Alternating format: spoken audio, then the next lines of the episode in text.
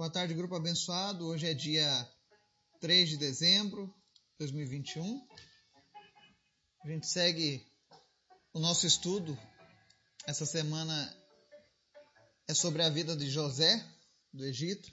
Começamos a leitura em Gênesis, capítulo 37, e a gente vai seguindo, vendo o que, que cada capítulo fala ao nosso coração, aprendendo com profundidade, de fato, o que a Bíblia conta acerca desse grande personagem que inspira até hoje a vida de muitos cristãos.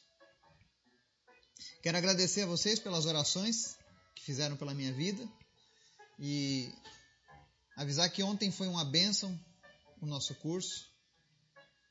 Eu compartilhei um testemunho muito muito forte da parte de Deus e pessoas foram edificadas. E eu sei que isso só é possível porque Deus tem operado através das nossas vidas. Deus tem ouvido o clamor de cada um de vocês. Então, obrigado pelas orações. Obrigado por tudo. E hoje eu passei uma manhã um pouco atribulada. Nós temos orado pela vida do Caleb e ele é um, um jovem pregador do Evangelho, lá em Uganda, na África. E ontem ele faltou a nossa aula. E aí eu liguei para ele para saber o que, que houve. E ele me relatou mais uma vez que estava sem internet. Aí eu perguntei o que, que você está fazendo agora, que lá tem uma diferença de horário. Ele me disse que ele estava na igreja, orando, pedindo a Deus uma solução sobre o que ele ia jantar nessa noite. E eu confesso a vocês que aquilo ali me, me partiu o coração. E aí eu comecei a procurar um meio de mandar recursos para ele, sabe, para ajudar ele. Até que quando deu mais ou menos uma da tarde eu consegui achar um meio de enviar esses recursos para ajudar ele, né? E me senti muito bem com isso. Então peço que você esteja orando pela vida dele, porque eles vivem uma realidade totalmente diferente da nossa. Eu sei que nós temos pessoas com dificuldade aqui no nosso país, pessoas próximas de nós, mas nós não sabemos o que é uma perseguição religiosa ainda. Nós não sabemos o, o perigo de uma perseguição por conta de um islamismo e as dificuldades que eles impõem, né? Então esteja orando pela vida dele, amém? Vamos orar? Obrigado, Jesus, porque tu és sempre bom. Tu és maravilhoso. Obrigado, Senhor, pelas oportunidades que temos de abençoar a vida de outras pessoas. Que o teu Espírito Santo esteja levantando pessoas para abençoarem uns aos outros aqui neste grupo, Pai. Que o Senhor crie uma grande corrente motivando e inspirando outras pessoas a ajudarem uns aos outros, a visitar as pessoas em suas necessidades, Pai. Nos ensina a ter um coração segundo o teu coração, Pai. E eu te agradeço, Deus, porque o Senhor tem nos dado condições de poder ajudar. Obrigado, Jesus, porque tu és sempre bom. Eu te apresento em especial os membros do nosso grupo, as pessoas que nos ouvem nesse momento, onde quer que elas estejam. Eu peço que o Teu Espírito Santo esteja visitando elas, suprindo elas em cada uma das suas necessidades, porque o Senhor é sempre bom, o Senhor é sempre maravilhoso e o Senhor sabe daquilo que nós precisamos. Então, continua nos abençoando, Pai. Eu oro, Senhor, nessa tarde por aqueles que estão enfermos, por aqueles que estão se recuperando, por aqueles, meu Deus, que precisam de um milagre financeiro milagre na área de relacionamentos, por aquele que está com o casamento despedaçado, mas continua buscando a face do Senhor e sabe que o Senhor é Deus poderoso. Mas eu queria orar em especial, Senhor, nessa tarde pela vida da Cícera, que está com a suspeita de algo no útero.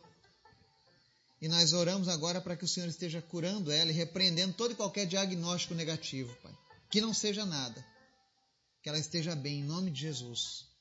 Eu oro também pela vida do Adam, pelo seu ministério, pelo seu chamado. Nós repreendemos, meu Deus, toda raiz de depressão que tenta derrubar a vida do teu filho. E nós declaramos que ele pertence a ti, Jesus. Eu oro também pela vida da Kristen. Meu Deus, que a sua vida emocional seja tão próspera como é o seu ministério. Que o Senhor conceda o desejo do coração dela, que o Senhor esteja preparando tudo que ela necessita nesse momento, Pai. Te apresento também a vida do Elai, que está indo em uma nova jornada. Que o Senhor seja com ele, que o Senhor use a vida dele para tocar muitas vidas, em nome de Jesus. Te apresento a vida do, do Caleb. E eu oro, meu Deus, para que o Senhor esteja levantando recursos para abençoarem a vida dele, Pai. Providencia um emprego, um trabalho, uma forma dele ganhar dinheiro. E abençoa o teu servo, Pai. Obrigado, Deus, por cada pessoa deste grupo que tem nos ajudado. E eu queria te pedir em especial, Senhor, que o Senhor falasse conosco através da tua palavra. Continua nos ensinando. Que nós venhamos a ter prazer na tua palavra e na tua presença. Fala conosco nessa tarde, Senhor. É o que nós te pedimos em nome de Jesus. Amém. Então nós vamos seguir a nossa leitura lá em Gênesis capítulo 37. E nós vamos terminar esse capítulo hoje, lendo do verso 12 ao verso 36. Eu sei que é uma leitura um pouco extensa, mas eu creio que vai ser proveitosa, amém? E diz assim a palavra. Os irmãos de José tinham ido cuidar dos rebanhos do pai, perto de Siquém. E Israel disse a José: Como você sabe, seus irmãos estão apacentando os rebanhos perto de Siquém. Quero que você vá até lá. Sim, senhor, respondeu ele. Disse-lhe o pai: Vá ver se está tudo bem com seus irmãos e com os rebanhos, e traga-me notícias. Jacó o enviou quando estava no vale de Hebron. Mas José se perdeu quando se aproximava de Siquém. Um homem o encontrou vagueando pelos campos e lhe perguntou: O que é que você está procurando? Ele respondeu: Procuro meus irmãos. Pode me dizer onde eles estão apacentando os rebanhos? Respondeu o homem: Eles já partiram daqui. Eu os ouvi dizer: Vamos para Dotã. Assim José foi em busca de seus irmãos e os encontrou perto de Dotã. Mas eles o viram de longe, e antes que chegasse, planejaram matá-lo. Lá vem aquele sonhador, diziam uns aos outros. É agora. Vamos matá-lo e jogá-lo num destes poços, e diremos que um animal selvagem o devorou. Veremos então o que será dos seus sonhos. Quando Rubem ouviu isso, tentou livrá-lo das mãos deles, dizendo: Não lhe tiremos a vida. E acrescentou: Não derramem sangue, joguem-no naquele poço no deserto, mas não toquem nele. Rubem propôs isso com a intenção de livrá-lo e levá-lo de volta ao pai. Chegando José, seus irmãos lhe arrancaram a túnica longa. Agarraram-no e jogaram no poço, que estava vazio e sem água. Ao se assentarem para comer, viram ao longe uma caravana de ismaelitas que vinha de Gileade. Seus camelos estavam carregados de especiarias, bálsamo e mirra, que eles levavam para o Egito. Judá disse então a seus irmãos: Que ganharemos se matarmos o nosso irmão e escondermos o seu sangue? Vamos vendê-lo aos ismaelitas, não tocaremos nele, afinal é nosso irmão, é nosso próprio sangue. E seus irmãos concordaram. E quando os mercadores ismaelitas de Midian se aproximaram, seus irmãos tiraram José do poço e o venderam por vinte peças de prata aos ismaelitas, que o levaram para o Egito. Quando Rubem voltou ao poço e viu que José não estava lá, rasgou suas vestes. E voltando a seus irmãos, disse: O jovem não está lá. Para onde irei agora? Então eles mataram um bode, mergulharam no sangue a túnica de José e a mandaram ao pai com esse recado: Achamos isto. Veja se é a túnica de teu filho. Ele a reconheceu e disse: É a túnica de meu filho. Um animal selvagem o devorou. José foi despedaçado. Então Jacó rasgou suas vestes, vestiu-se de pano de saco e chorou muitos dias por seu filho. Todos os seus filhos e filhas vieram consolá-lo, mas ele recusou ser consolado, dizendo: Não. Chorando, descerei à sepultura para junto de meu filho. E continuou a chorar por ele. Nesse meio tempo, no Egito, os midianitas venderam José a Potifar, faraó do, oficial do faraó e capitão da guarda. Amém? É uma leitura extensa, mas ela nos dá detalhes do que aconteceu com José por causa do relato de seus sonhos aos seus irmãos. A primeira coisa que a gente vê aqui é que o seu pai Israel não era um pai muito atento. Pois ele vai e manda o filho mais novo sozinho, atrás dos seus irmãos que estavam apacentando os animais. Porque de fato ele, de certo, não fazia ideia da aversão que os irmãos mais velhos tinham contra José. Então isso abre um alerta para nós que somos pais, para prestarmos mais atenção, para que não suceda coisa, coisas piores no meio das nossas famílias, amém? Precisamos estar atentos. A gente nunca sabe. E no caso de Israel, ele foi falho. O que é interessante é a resposta de José. Quando o pai chama, ele fala: Sim, senhor. Ele não questiona, ele não fala nada. E então ele segue para o caminho em busca dos seus irmãos. E é interessante que a palavra diz aqui que José se perdeu no meio do caminho e alguém disse onde é estavam seus irmãos. E ele foi até a cidade chamada Dotã. Eu sei que a Bíblia não relata os detalhes, mas quando eu fui fazer uma pesquisa, eu descobri que José caminhou quase 100 quilômetros atrás dos seus irmãos. Ele andou bastante. Então isso mostra que ele era um homem obediente e fiel a sua palavra. Ele disse que iria e foi. Quando ele chegou no local que eles não estavam, ele poderia ter desistido e voltado, dizer, olha, eles não estavam lá, mas ele seguiu em busca dos seus irmãos.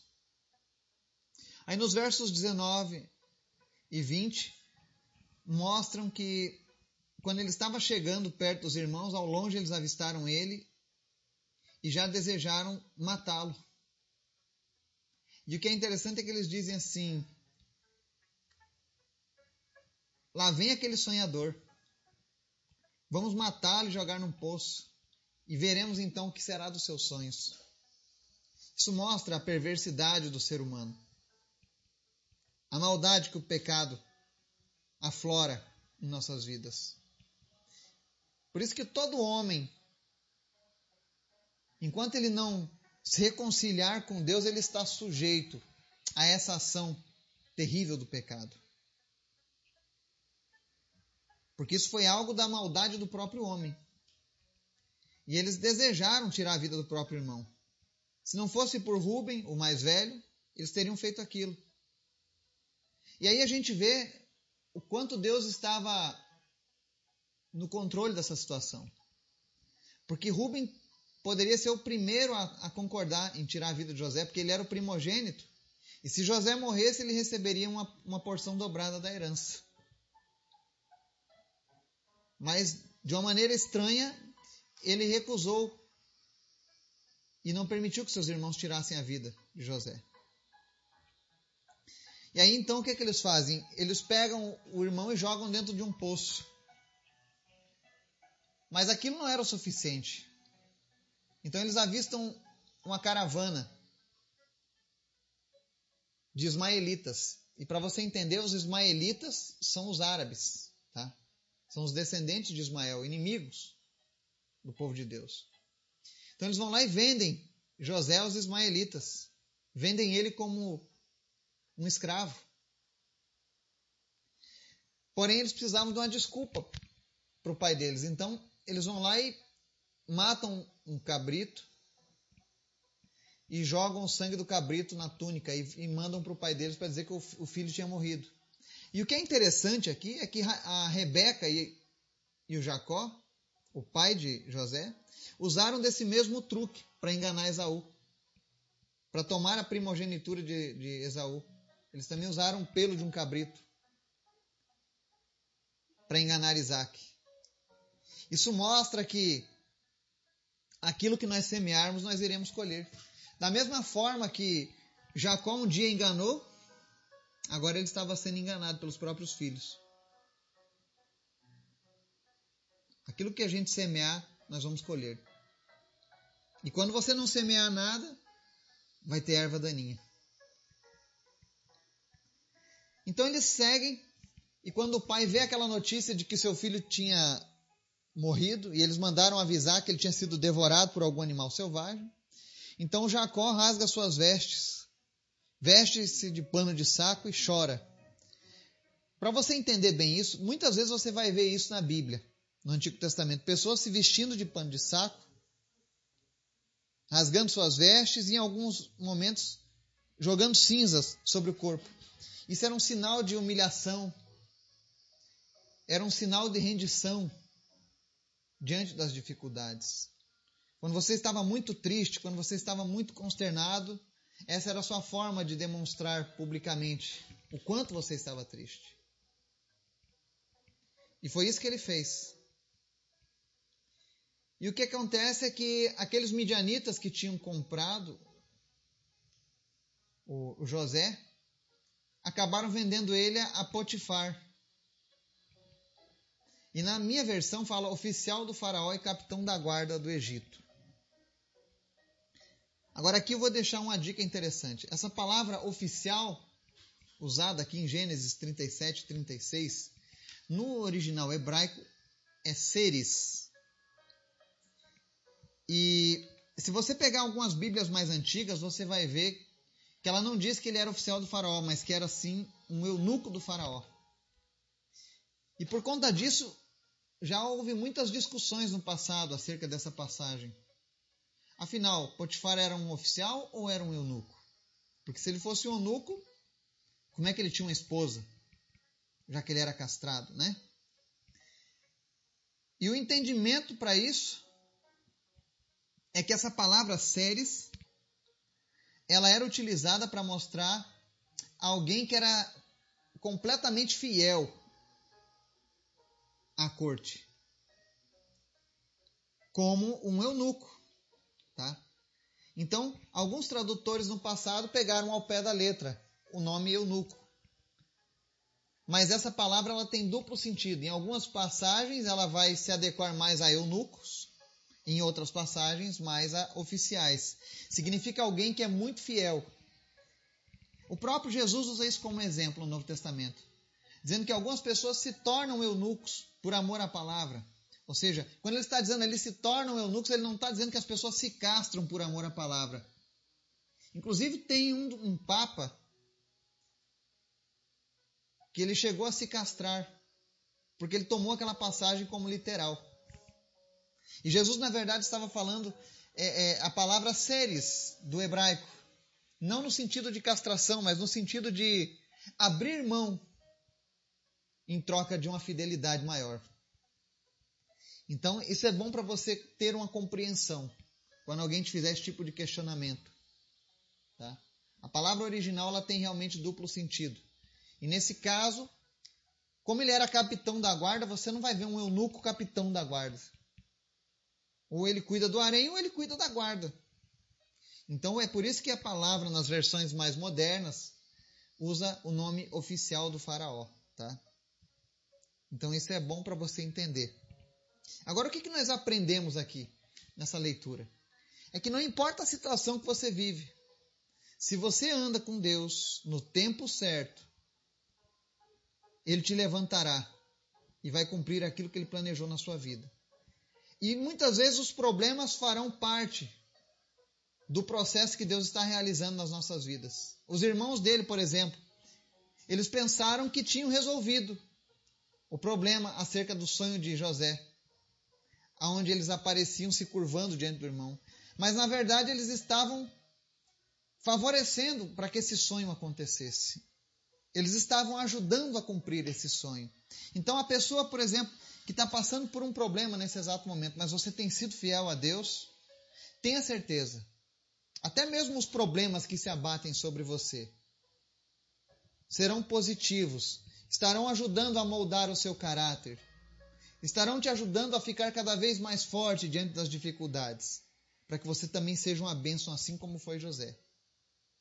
Que o Espírito Santo de Deus continue falando a cada um de nós.